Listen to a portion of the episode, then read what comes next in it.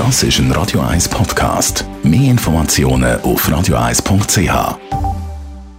Der Wohntipp auf Radio 1 wird Ihnen präsentiert vom Hauseigentümerverband Schweiz. www.hev-schweiz.ch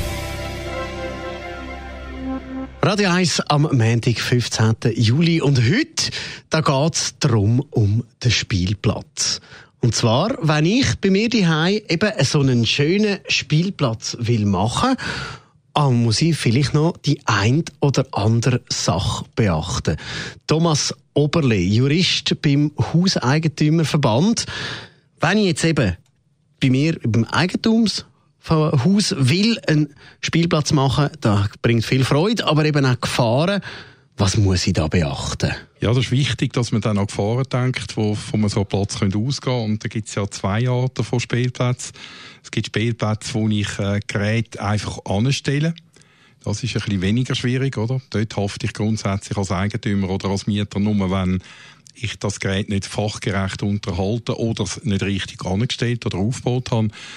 Anders und schwieriger ist es, wenn die Werkeigentümerhaftung greift. Das ist überall dort, wo ich fix verankerte äh, Spielsachen plane. Also wenn ich jetzt zum Beispiel ein sehr grosses Trampolin kaufe und das fix verankert dort tue, dann kann ich allein aufgrund von der Tatsache, dass ich eine Gefahrenquelle geschaffen habe, wenn ich die nicht absichere, nicht die Empfehlungen vom äh, Büro für Unfallverhütung in äh, Bern beachten, dann unter Umständen haftbar werden, wenn etwas passiert.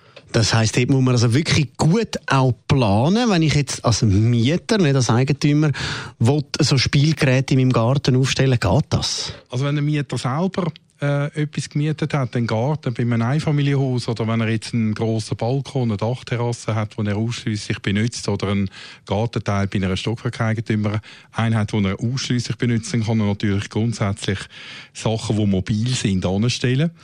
Äh, wenn es nicht mobil sind, sondern wenn er es verankern im Boden, dann braucht er dort in dem Fall dann äh, Zustimmung von seinem Vermieter.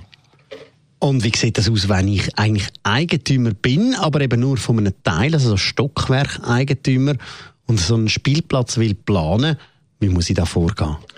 Ja, dann muss man das äh, Thema einer Stockwerk-Eigentümerversammlung beantragen, muss es traktandieren.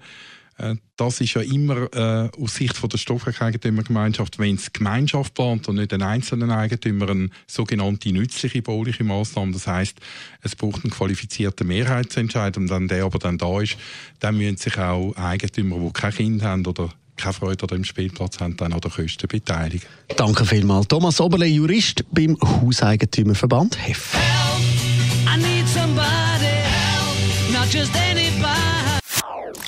Das ist ein Radio 1 Podcast. Mehr Informationen auf radio1.ch.